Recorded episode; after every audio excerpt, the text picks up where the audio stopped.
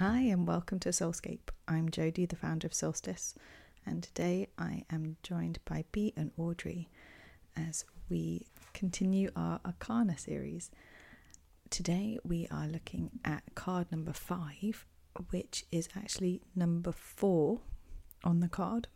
Because if you have been on this journey with us from the start, you will know that the first card that we looked at, the first card that is in the tarot deck, is actually zero, the number zero. So we are on the fifth card, but it's number four, and it is the Emperor. Ooh.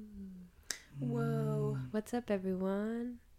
Yeah, Hi. Hi. that was quite masculine. And what's Entrance. up, everyone? Hey, bros. hey, bros, should we just Welcome do to a- this episode. Of the Emperor. Let's do some lad podcasting. oh my god, every single straight white man has a podcast. Can we talk about that? Um, yes. It's, Are it's a thing straight white men right now? I feel like this is going to be a man hating episode, and I didn't mean it to be. We are coming off the back of the previous episode, which I think gave us a lot of feminine rage. so I think we're entering into the Emperor with a little bit of the spice, yeah.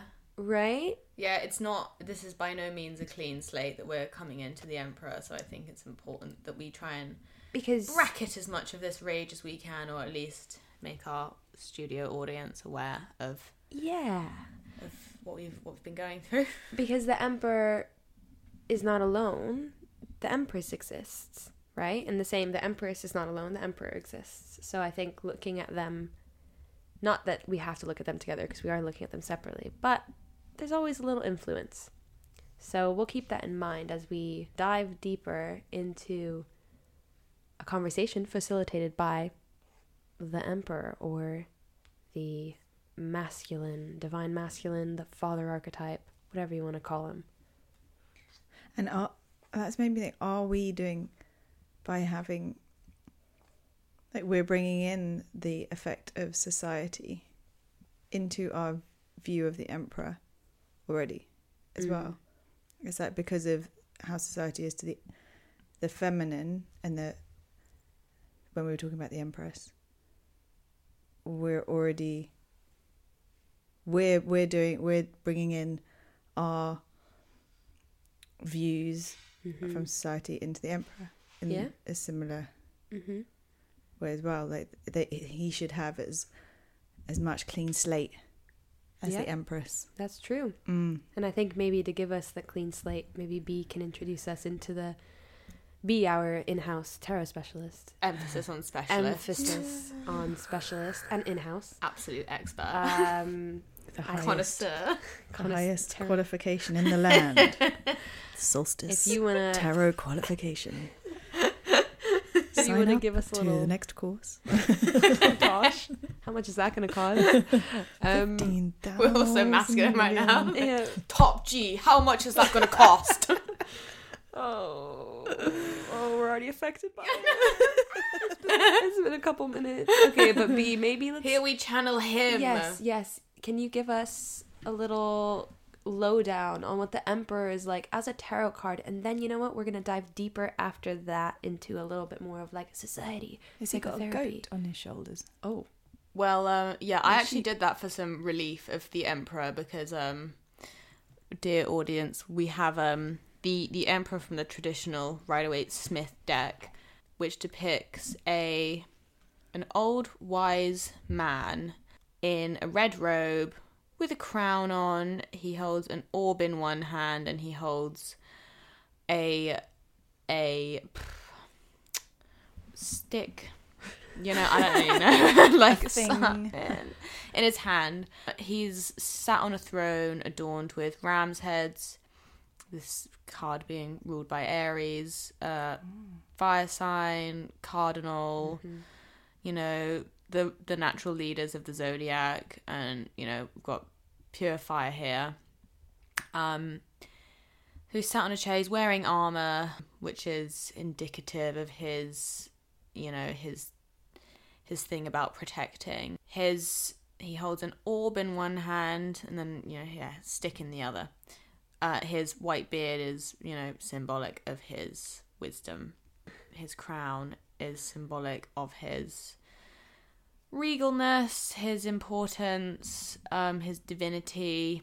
Actually, the the kind of the stick is more representative of the fact that this is like because it's it's almost cross like. So this is kind of like this this this leadership that he has is is divine. It's not you know sort of earthbound. This is more conceptual again. So he rule he, he he sits in a in a throne which is very different to the empress's throne it's very the empress is very soft very lush Yeah, she had like a nice upholstery. she's got a lovely upper- his is very hard so he rules the material realm uh where she rules the metaphysical. exactly You know when, when you say the stick, I actually see the the feminine sign there, yeah, the Aha, circle and, the, and the cross. Yeah, the Venus Mm. symbol. Yeah, Mm, if it's supposed to be.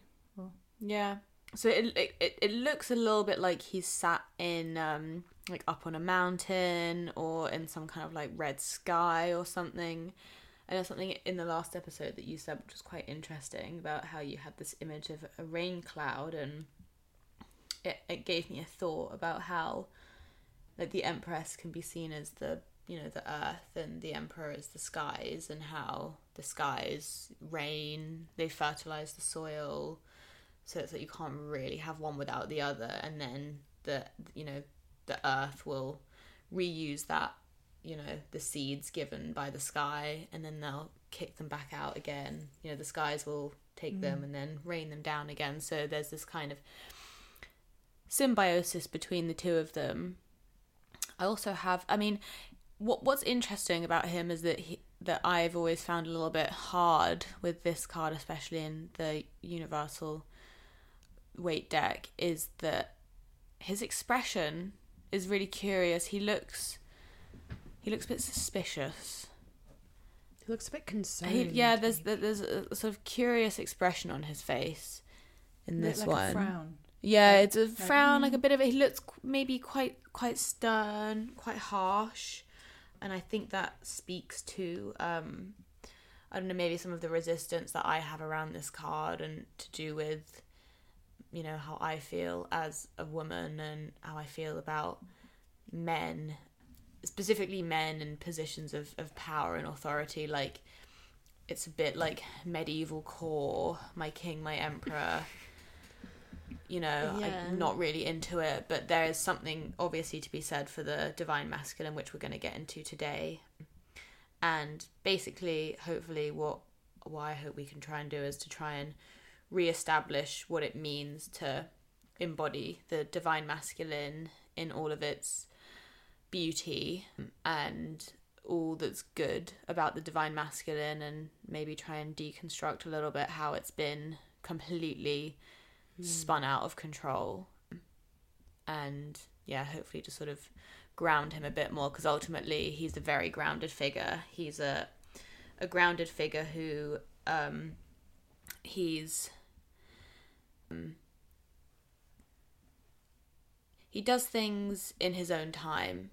You know the material world is kind of his to do with what he wants. He's not really about following following structures or following order. He sort of does what he wants. Like if you imagine a bit like a tornado or a rain cloud or something like that if we go back to that analogy um he yeah he, he he lives life according to his own set of rules and isn't about to follow the plan of somebody else. Um he's a figure that has a lot of power and control over himself and in his ability to understand himself so well he is able to be a leader for others in understanding where all of his wounds are. What we were literally talking about earlier. It's he's able to lead without being bossy or controlling. This is actually a man who is exciting gentle uh, and creative. So essentially like the think of the best father you could imagine the most creative fun uh entertaining safe father. This is this is what we're getting at with this card. Hmm, that's beautiful. If you think of if if we get into the the divine masculine, I think, like you said, it's been so distorted. It's gone so far to the point of uh, control and domination that it's hard to uh, come into conversations like this relaxed because when you're embodying the emperor what we know in us about what it means to be masculine is is a toxic version of it at least for me. And uh, it helped to look at the the what the tarot card means upright and reverse as well because I looked at the keywords again like I did for the last episode. And upright it said authority establishment father figure reversed it said domination excessive control lack of discipline and inflexibility So is that when it falls out of the pack or something? It, it whether it's full, it's whether whether you- it's, it's up or upright down. or, Mm. reversed yeah and they can kind of be seen as like inverse or shadow or sh- shadow or sh- you know more shadowy aspects of the card but Bea you can tell me if i'm wrong because i don't know as much tarot You're not wrong. As the specialist, I can tell you. fantastic uh, fact checked. um, yeah, so it you know same with the divine feminine, it can hold with with the Empress card, it can hold its more negative aspects of uh, the smothering, the overdoing it. And so, for instance, with this, if you there's authority, but also you can have soft authority. You can have, like we said, a playful father, um, someone that protects, someone that's in control, but in a in a caring way um, versus someone that has excessive control, someone that dominates, authoritarian. Um, I mean that is literally every. I mean this is this we, as I said before, we live in the heterocolonial patriarchy. So all of our systems, here at least that we are around, are based off of this kind of toxic masculine idea and role of domination and control and conformity rules. And then, yeah, when when you were then brought in that other part to it, it, is that how how easily we go to feeling the negative about it, when actually there's so much beauty in the masculine and so much beauty in um, the way that the male or masculine can be, Mhm. and it's overshadowed by those other factors. Yeah. Um, hugely. so it's how how to as well how to make sure we see the beauty and see what we need it for and the same way with the empress that we need both need the masculine and the feminine and seeing the positives and the beauty in them both and what we can take as we were saying before as well how the um that because they're called the masculine and the feminine, there's this association with the gender, which then you go straight to without even realizing the gender stereotypes and society stereotypes of the gender. Whereas the yin yang, there's no reference to anything that could be gender, and there's none of those sort of learnt responses happen Mm. and you might be talking about a very similar concept and none of those sort of things come from inside before you even start talking about it Mm-hmm. because of society so as much as we want to talk about how society or how it affects us also how do we not let the habits that we've been sort of blasted with affect us as well Mhm. Definitely. And it was making me think of um, in my psychotherapy training, we have experiential sessions. I'm going to try my best to explain this because it's a bit difficult to explain. But the basics of how I've understood it is we do have we have small groups or we also have a large group session. And I'll take the large group for instance. You have the entire course plus the tutors in a big room. And because I study movement psychotherapy, dance movement psychotherapy, the idea is that the space is open for it's a roughly an hour and it's an experiential space. So it's it's a play space. It's a creative space. There's no music technically but anything can happen in the space. And because we're all movers usually we start by moving warming up getting into the body and then things play out. And we're slightly discouraged from like just talking and externalizing we're more doing seeing what's happening, responding to people. Maybe we play games, but usually it's without words. So, what that models and what comes out of those situations often are a lot of different themes, but big one is an idea of seeing and being seen. And to me, this related to this masculine idea of being seen, because to me, the divine masculine is very much tied to like the sun, for instance, in astrology. The divine feminine is often the moon. It can also be Venus and Mars, those are mm. you know similar. Mm. But something about Mars, for instance, is it rules the physical. It's about the physical, being out, being seen. It's fiery. And the sun is also about being out, being seen, and it's fiery. So you have this kind of element of masculine that a lot of us are so pained by.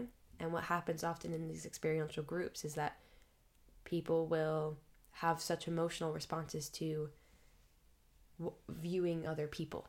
Mm. And equally, those people that are being viewed will be seen in, in who they are and how they are. And it models kind of how we feel in life, in day to day life, of seeing and being seen.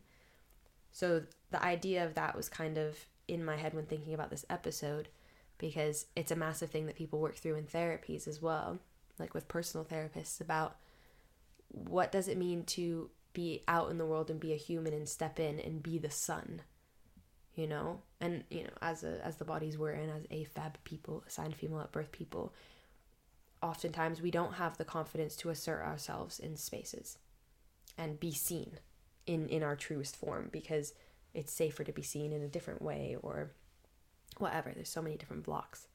But it just had me thinking about this idea of what that is. And i recently had an experience of coming into myself more and realizing a lot of my kind of emotional patterns from like romantic connections and stuff. And I was thinking, wow, I think I often sit in my moon. And my moon is is okay with hiding and being internal and being reflective and being nurturing to myself. And that's very much that divine feminine thing. I'm I'm a bit cozy there. I'm okay there. But you know what I really would like to do? I would really love to just be seen. I would really love to like, you know, walk into a club and absolutely not care that everyone could be looking at me. Hmm. And really just like shine, like be the sun, be my sun in that. Hmm. Right? And some hmm. stuff has held me back to do that because obviously in this body, being seen comes with consequences.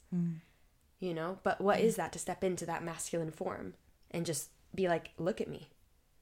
just had a really weird like Christian thought. Like Ooh. it's so peculiar. Like you saying this, the the sun, like stepping into the sun, and the sun being the embodiment of the divine masculine. Um, because in doing research for this, like there's um came across like the concept of the false masculine, which is the masculine, which is all about domination, power, control, bullying, uh, subjugation. That's the false masculine, and the true divine masculine being this, you know, this this version of a, a, a man or you know masculine that we can sort of barely think about and the example of the divine masculine is jesus um, being the son of the father the son and the holy spirit which is very i don't know which was just peculiar to me um, and like i'm maybe not quite there with christianity but um, the way that this figure of jesus is is portrayed and written about is archetypically what the divine masculine is all about soft caring um you know self-sacrificing selfless. selfless yeah this kind of um this this curious character he's um he's he's stable. So in in the deck he's number four. Four is the number of stability. Um you know four corners make a house. Um the empress is three. So that that's like the number of birth you know two plus one two's company three is a crowd. Um he sits below her as i mentioned in the empress podcast um on the cab the kabbalistic tree of life um he sits whereas the emp- you know the, the high priestess sorry she sits in between the two pillars of severity and mercy boaz and yachin um, he sits on the side of of of Yachin, which is mercy, and he's underneath her. He literally supports her, like he holds her up. So there's something about this figure, this supportive, gentle, you know, masculine archetype that, you know, and it's like how the sun literally supports the fertilization of of everything. Like the empress can't flower unless she's she's shined on. Mm-hmm. It Um, gives a shines a light on. Yeah, and it's like there's um you can't we can't have one without the other. So there's I suppose not not the binary, but there's the two of them there that work kind of constantly like I suppose weaving around each other but Mm-hmm. never quite meeting, I suppose, in a weird way. You know, that they're not together, they're sort of two separate entities that sort of constantly flow in and out of each other's lives, but it's the constant, you know, platting of them both that Mm-hmm. And when you said is life force, under- I guess. Yeah. When you said he's underneath or low, like when you first said that he was below, I was like, oh, does that mean that she's um, more important or higher? Mm. And then when you said he's below, holding her up, supporting her, and so being underneath doesn't mean less than. It's like you can't be above unless someone is supporting you. Mm. That's really interesting. My mind is going a little crazy about thinking about the elements because in astrology, uh, and I don't know, maybe tarot, I'm not sure, but the four elements, so earth and water are seen as feminine elements, and fire and air are seen as masculine elements. And it's quite interesting seeing the emperor as someone ruling the physical because the physical is earth, if you think about it. Mm. And then, and equally, if you think about what gives life, you could say, all, I mean, all of them All do, of them, yeah. right? They do, they all work together in that. But then I was thinking about, I'm pretty sure it's Anna Halprin who brought in this idea of the body as a microcosm of the earth. And I, I just think about it all the time. I really love that, that image of our bones and our flesh being earth element, right? Our, our waters, all of our liquids being water, our heat, our energy, and then we breathe in the air and, and our air goes through all of our. So basically, our whole bodies are microcosms of the earth, therefore, and if the earth is this kind of collaboration between this, divine masculine, divine feminine, mother, father, parents, whatever, you know. And so are our bodies equally. And so that also takes it away from the binary of bodies being either masculine or feminine because they aren't, they're both. All bodies are, regardless of, of how they're made up in terms of chromosomes. Because Sex actually, organs. sex organs because there's actually a lot more variation in sex organs and sex characteristics and chromosomes than we think because it's been so oppressed and suppressed by the medical industry because they've been so scared that there's not actually a binary of female male there's actually more variation than that Yeah, well, I mean, it's like that makes me think if we dive like really deep into like, I don't know, like mitochondrial like cell division or mm-hmm. something. I don't know what I'm talking about, but it's like if our like, you know, if let's say because you know everything is just a small version of a bigger thing. So you know the idea that all humans are just part of some like big galactic being, like we're the cells mm. and we have cells. So like our cells maybe have like think they have like autonomy and maybe they have little societies within our own bodies and mm-hmm. you know what how do they divide like are our cells like you know sh- you know shagging like the masculine and feminine cells you know like Yeah. creating more cells so that the cells can survive and keep going um and that's sort of what I think about when I think about everyone having like a little bit of masculine and feminine in them because if it's the two of them together that create more you know Mm. And they're both creative they're both creators they're both valued Yeah. they're both worth you know yeah you, you, you can't have one without the other you can't be creative unless you're safe and stable to do so um it's yeah Yeah. it, it, it won't work. No. And then in life, it's it's kind of I mean, I guess it depends on your beliefs about like what is this existence? We were kind of chatting about that earlier. but I guess What is the point? yeah, what is the point? What is existence? And I was thinking about well, what do I believe in and what do I know? I'm thinking, okay, life is joy, but it's also pain and suffering, and we we come in and we get all my part of my French fucked up, and I'll put explicit on the podcast. Don't worry. we get all fucked up. I don't know. We get we get messed up by um, you know generational trauma, collective trauma, continuous small family trauma. We're, it's like our lives are just constantly like traumatic. Just being in this world, especially right now, but being in this world is like is trauma, and so much of it has to do with with the masculine and the feminine. So much of it is traumatic, and so if we if we zoom back in on like the emperor, I'm thinking about in life what can we do on an individual level to address our relationship to you know what he represents whether that's authority? Oh my god we all are so traumatized by authority and perpetuate the trauma of authority. And it was a, to me it's similar to when we talked about the empress i was saying how we received care as a child models how we may give and receive care later on in life equally how you receive authority as a child may show how you receive and both give and become an authority figure later on in life. And so when you become an adult, often this is kind of the time, you start being like, wait, I was just oppressed for so long because kids are so oppressed. Kids are so incredibly oppressed. Yeah. All kids because of how authority's set up. So then if we come into this adult life and all of a sudden we become authority figures, most people just perpetuate what they know and how they know to discipline, how they know to be an authority figure. But why do they do that? Mm-hmm. Fear. Mm-hmm. Like it's fear. And the thing about specifically the false masculine is that it's just it's driven by fear. It you know, why would you control children so much? Because you're terrified of Mm-hmm. what might happen to them if you don't. They gain power. Yeah, and um, you know the the dynamics of um, you know, predator and prey.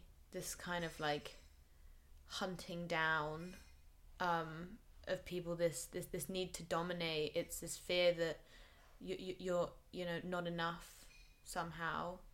Um, that you'd need to subjugate the will of another to gain that power ahead. for yourself. You know, the, the false masculine would say, I have to get power from someone else because I don't Mm. have the divine source of it within me. But the true divine masculine would say, I am an abundant source of power. Like, you know, my my if my role is, you know, to be stable or whatever, I can do that abundantly. Like Mm. I don't have to take it from somebody else or um I don't have to pressure someone else to do it for me. Um you know, I can I can embody that and I can recognize when I'm not embodying that and own that. Um It's I like wish the I'd read more of the Bible now so I could talk about Jesus, but I don't know. it's like the um the witch in Hansel and Gretel, how she you know feeds the kids so she, she can eat them to gain their powers because and it's always like that kind of Mm. witch thing, which is so interesting because it's like witches are amazing and we're putting this weird like false masculine on them, like Mm. idea on them that in order to for them to gain i mean that's also their own thing, but to gain youth and power and whatever, they have to eat children. you know? like what? Yeah, well, that's like that's that funny like, in a that, that old nursery, not a nursery rhyme, but in a kid's story as well. yeah in a kid's Yeah. story like and that that is the thing. It's then what is that? Be obedient you know like Yeah. don't like whatever. I don't know. It probably says a lot of things that are going over my head right now. But it's ugh, there's something about it. And that i also as i was reading it was saying i was reading things that were like access your your divine masculine you know. They'll again it's like they sell these like packages of like Yeah. how to access your divine masculine. I think it's so funny. Um and there's Next one coming up, Soulstice. Yeah. course. So sure. workshop. Um, and there's stuff about being like accessing your inner warrior. I find so interesting. We Mm. tie this masculine to war and domination and and fighting and conquering and winning. Again, very colonial. So it's it's also not just like like I said that this abstract masculine, but it's also like a very particular historical cultural context of what masculine is. Yeah, more false masculine. We don't have enough. Mm-hmm. Let's go and subjugate some people because we need more. Yeah. No, you don't. You know, the, because he's the ruler of the material as well. There's a lot of you know that that can get lost in that. You know, more material goods, Resources. more stuff. Yeah, but like slavery. Yeah, well, the slaves were stuff to them, and it's It's like horrible. it's like okay, that's that has that has nothing to do with the True. the true divine message. He hmm. doesn't need a slave. Hmm. Doesn't need stuff hmm. because he's understood that he's so much more than that, and that's an illusion. Hmm. And there's like something in, I guess, seeing the f- the fear in that. Like it's it's it's so palpably you know fearful. I need more. Let me literally Fear based. yeah let me just let me you know travel halfway across the world to go and you know conquer a continent because i need more it's like you, who hurt you Little insecure tiny yeah child. yeah it's like it, they're just boats full of tiny little crying boys who are who are afraid and i think like thinking back to our sort of rage at the beginning of the episode it's like if you can you know turn all of these you know big powerful men into these like lost little boys. And it's like what do you do with a lost little boy? Like you know you impart the divine feminine and the divine mother archetype to come in and bestow her non-judgmental compassion and her and her warmth. And you know because likewise he needs her as well. Mm-hmm. um and it it's a lot to sort of wonder about you know like is it is it for women or for the divine feminine or you know whatever to forgive the divine masculine and to you know um you know w- when you see the suffering that they're imparting like knowing that it comes from this place of fear um big thing to do. Big thing forgiveness. Pink tourmaline. Mm. yeah, seriously. And I there's so much I love in the in in the true kind of masculine form of and and so much that I try to that I connect to, you know, and I like to connect to in that the unapologetically being seen in in you, in form of you and confidence and clarity brings with it some a logic, a structure, some some move, some action. All beautiful things, necessary things, and things that I like to connect to, you know? And there's just so much distortion that it just it almost clouds it and that's why I think even in this episode we can sit here and talk about the truest divine masculine, but we we actually have to talk about the false because it's so complete like it's so prominent just in our lives and in this world and it's so deep and like underlying everything and it's like it feels like we're all born and somehow have to like dig through this like really really dense path to try to get somewhere out of it Mm. And and that it's shadowing like the amazing, the divine masculine.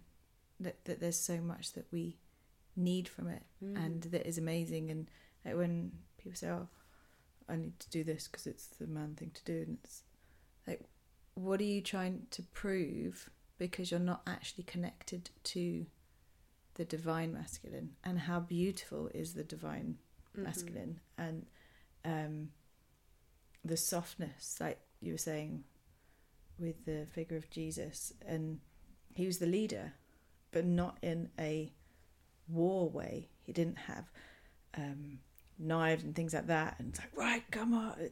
He did he led in a very soft but confident I don't actually, I don't know much about yeah the it's like stories at all you can imagine Um, it because we can all feel that sort of that sense of it because we all have that in us Yeah, yeah, Mm. that you can lead with softness. You can. You don't have to put those stereotypical masculine things on the masculine Mhm. aspects. And ultimately, if it's if we've considered the mother archetype and if we consider this the father archetype, it's still a parent. So there's still a duty of care Mm. for its children, right? So uh, yes, as much as it's like be seen, be confident, assert yourself, advocate for yourself, but it's also modeling that and teaching that and doing that for the children. Being a right? Exactly. Like there's something about, especially when you're dealing with the false masculine in the society we live in, how many hundreds, thousands of years we've been subjugated to the false masculine, that at some point the cycle has to break, and someone's gonna have to realize that they've just been following this this fear based pattern. They're doing it because their dads do it because their Mhm. dads did it because and it's not just you know dads as like your actual dad it's like Who the takes way on the dad the- role? yeah the way Yeah. you see men portrayed in, in in the news the way you see you know what are great leaders portrayed as you know are they soft and gentle or are they hard and you know unforgiving and severe you know Mhm. very much on the opposite side of where the true divine masculine sits on the side of mercy is he on the side of severity where he Mm. very much you know doesn't belong that's you know the emperor in reverse someone who digs Yeah. their heels in who you know is uh, brash and bossy Mm. And I, I was th- thinking that yesterday, I think it was yesterday, I was hearing a politician speak on the radio, and I was thinking, since they've got to that position, before they spoke much softer, and um, as soon as they got to the position, the higher position, it's like they felt like they had to be this, talk this certain way, be this, uh, and be quite hard, and and it's like just because they're now the leader and it's like I, I, why be who you are like why just because you're suddenly the leader have you got to go strong and hard and and mean Mm. and it's like the the most powerful thing can sometimes be the quietest thing Mhm. and the uncertain just yeah the softness Definitely. um, that um, I saw somewhere um, someone say this, and then I've not taken it on.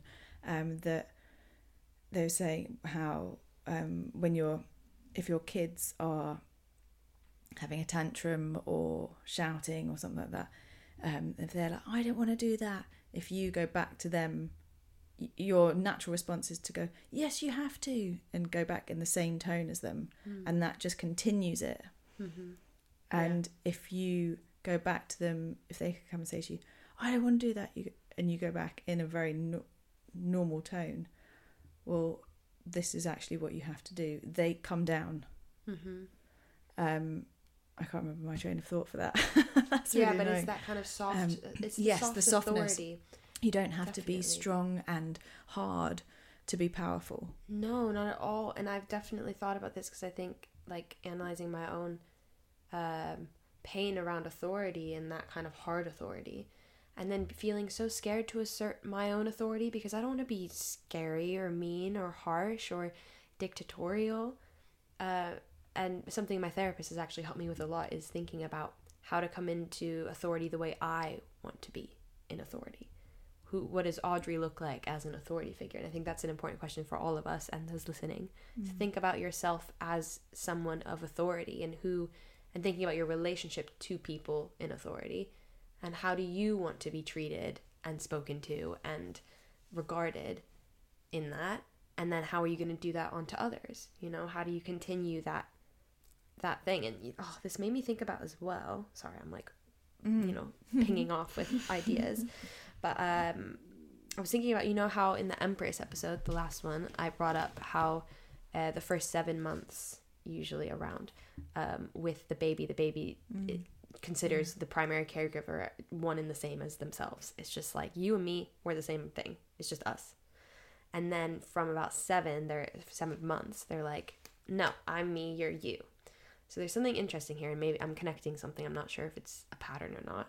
Kestenberg has developmental rhythms. It's movement analysis. And it's looking at babies and children when they move, and it goes through different rhythms, and we all go through them throughout. The first two stages of development first, the baby, the baby comes out, and they engage in the sucking rhythm. The first whole rhythm is oral, and it's sucking, and then after seven months, it's biting. And so the sucking rhythm is I'm doing like um like if you think it's of so weird because I was going to say to you that around seven eight months is usually when if you if you breastfeed Yeah. that's when the baby kind of starts to pl- like move off play around Yep. bite and they're giving very different experience that they're like wait what's happening rhythm. around here and interested in other things Yep. rather than just the mum hmm It's a different rhythm. So, and that's what it is. That's, That's what so that's what's been observed. It's Mm. the, the sucking rhythm is if you imagine like having um, a hard candy in your mouth and just like having the taste. That that the rhythm of the sucking Mm. is what they're in, both actually physically engaging in if they like breastfeed and bottle and everything, but also in in what the sucking is. It's nurturing. It's being nurtured. It's being cared for. It's being held. The sucking rhythm is soft and it's like caressing, right? The biting rhythm, which comes at about seven, eight months, is snappier. It's going boundaries. It's going, no, Mm-hmm. that's you, that's me. I'm choosing not to do that. It's a little bit more like, and it has a little bit of a bit of a sass to it. Mm. But it's so clear in in how our bodies respond and what that is saying emotionally is saying, no, I'm me, you're you. I want this, I want that, I don't want that. What's over there? I'm, I'm you know, I don't need that the sucking rhythm anymore.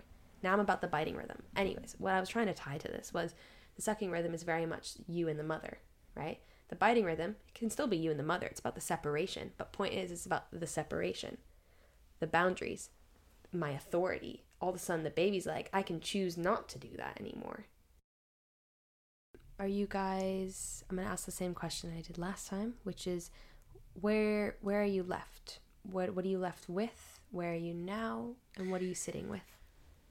I'm left like thinking about this thing about like conformity and sort of that that the emperor can represent because I think there's a big thing about following the crowd and just doing doing what other people do and kind of not really breaking out and I don't know trying to do something differently and I think I'm thinking mostly in terms of like leadership and compassionate leadership. Like, I'm imagining being a man who would try and um, lead differently, lead with more compassion, and I- I feel fear at how I'd be laughed at by other Mm. men or how I'd be ostracized and how therefore I'd like maybe have a tendency to avoid doing that. Um, and that's me putting the binary onto the divine masculine. Um, but I think it's like an interesting thought that I don't know. I think a lot of the it's kind of on the divine masculine to sort of rectify itself a little bit and for it to recognize, you know, compassionately and gently with itself, sort of how far out of hand it's gotten. Hmm. how far down the rabbit hole it's gone and how it's sort of going to have to try and dig itself out a little bit. Um, and yeah hopefully it will do so into like a a space where it won't then be sort of subjugated it's sort of against its own will. And i think that's sort of where forgiveness can come in because it's like you know if the divine masculine were to be like sorry i got a bit out of control and then the opposing force just went yep you know back in your box you know now i'm going to subjugate you again it's like that whole sort of cycle of subjugation will repeat itself so sort of like a softening from every every which way is needed i don't know quite confusing and conceptual but that's sort of what i'm left with if that makes sense Yeah, totally. It does. Because the the feeling that I felt when you asked that question was sad.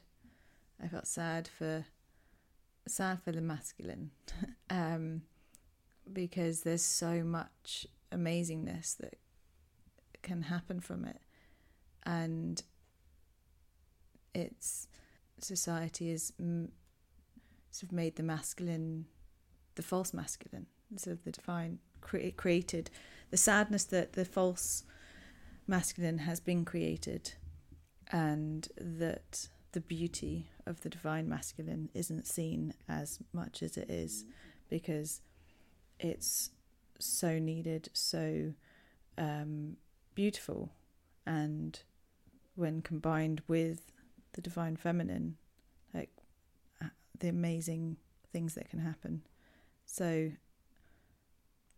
yeah, sad, like the feeling of sadness, but that hopefully through how we were saying earlier in the Empress podcast, hopefully through the way that people and society are changing their views and people are uh, able to see what's happening and then how to change it. That as much as we can see the divine feminine having its space and strength in, in society and the world, that we can also see the divine masculine having its space as well. Mm, definitely. I think I'm I'm washed with a bit of the sadness too. Mm. I'm like, wow. It feels it's funny because it I don't even feel like that heavy in it. It just feels kind of like somber. Yeah. You know, it's Yeah. like a light light wash of sad. Yeah. and what you guys said also made me think about the binary between perpetrator and victim and that these energies have fallen into of this like yes because the feminine has been so oppressed therefore the masculine is evil you know and Yeah. actually it's kind of the false masculine that has some evil qualities you know Not the real masculine. not Mm. the real masculine is is also oppressed Yeah. because of how strong the false masculine has become Totally. so I think there's, I think I'm sitting with this kind of like um, nuance of of what was a binary maybe in my system a little bit more before, and it's less of that now. And it's just a bit kind of like, huh. What do we do with that now? And and I'm thinking of what do I do with that now? And I'm going, mm, I would love to nurture my masculine Mm. and I would love to shine light on my feminine and give both of them the space inside to, Mm. to do their thing, you know? Yeah. And as a mum of boys, I find it a real responsibility of me to nurture them to know for them to know their divine masculine and it's not the false masculine Mm. and um and I, I I try really hard at that Doing And- the Lord's work. Mm, yeah, yeah. And I, I think it's um it's a really important thing for the generations as they go down. And I think it is I think it is changing. Like you can see in generational like if you think of the great grandparents and the grandparents, the the male figure is getting softer generally. Um so when I look back on that sort of trajectory of the male in a lot of families and society, it is getting softer it does feel that there's a positive change happening, possibly. Yeah, I think hopefully we have an overall greater acceptance of emotions Yeah. in in emotional spaces and emotions taking space in life, in our daily lives, in our family lives. And I think hopefully that's the trajectory Yeah. and yeah, embracing that and letting that be the thing and letting the masculine be emotional and the feminine be emotional and all of them have all of them are valued, all of its value, you know, in their highest expressions and forms. They're both divine. They're both mm-hmm, mm-hmm, divine. Mm-hmm. you know what? You guys are divine too, Yeah. And so am I. Um, Mainly me. mainly me. Uh, so with that, I'm gonna with take that emoji where they push the yeah i'm gonna for from the divine masculine i'm gonna take confidence um away and i'm gonna go be the sun uh, Yeah. but yeah so if you liked listening you can find us at Soulstice london on instagram you can also listen to us on all the podcast platforms uh, whichever one you are listening to right now you can see if you can leave a review you can also definitely rate and review us on apple podcasts and that would be amazing but we would also love to hear from you. So DM us if you want to chat with us. And we look forward to, um, I guess, you hearing us in the next episode. we look forward to bringing you our voice again. yeah. Can't and again Can't and wait. again and again. Great. Thanks, guys. Bye. See you next time. Bye bye. Bye.